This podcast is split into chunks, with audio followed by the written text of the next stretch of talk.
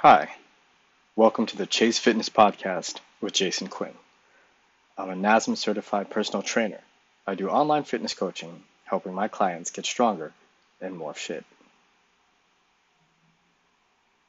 If you're listening to this, you're probably highly motivated. Good. This is absolutely for people who are already motivated. This isn't designed for people who aren't ready to take action. No matter who you are, where you are, or what your current shape is, you can get better. You can do better. You can be better. Constant improvement is the ultimate goal in life. There's no such thing as perfection, yet in striving for it, you can become greater than your wildest dreams. If you put your eff- efforts towards being just one percent better each day, do you think that's achievable? How much better could you be over the course of a few months, or a year, or a decade? Take action today. Not tomorrow. Do something today that moves you in the direction of achieving one of your goals. It doesn't have to be a giant leap, just a small step. It may just be going to the gym. It might even be going for a walk. Do something today, and then tomorrow, do it again. Take another step. You won't accomplish your goals in one day, and that's good. If you could, then your goals are way too small.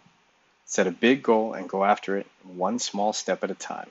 You'll amaze yourself with what you can get done over time if you just step one foot ahead of the other, and you will, and you'll inspire others. Your goals should be big, and your steps should be small.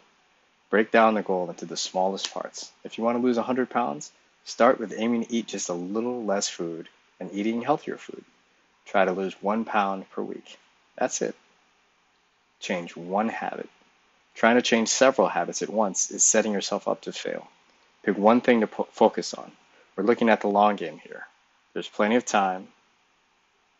When you've dialed in that habit, choose another one and replace it with an alternative one that's aligned with self-improvement. Do you see how that can work? You won't learn to scale Mount Everest, but, mm, sorry. You don't learn to scale Mount Everest by first scaling Mount Everest. Start smile, small. Strive for consistent improvement.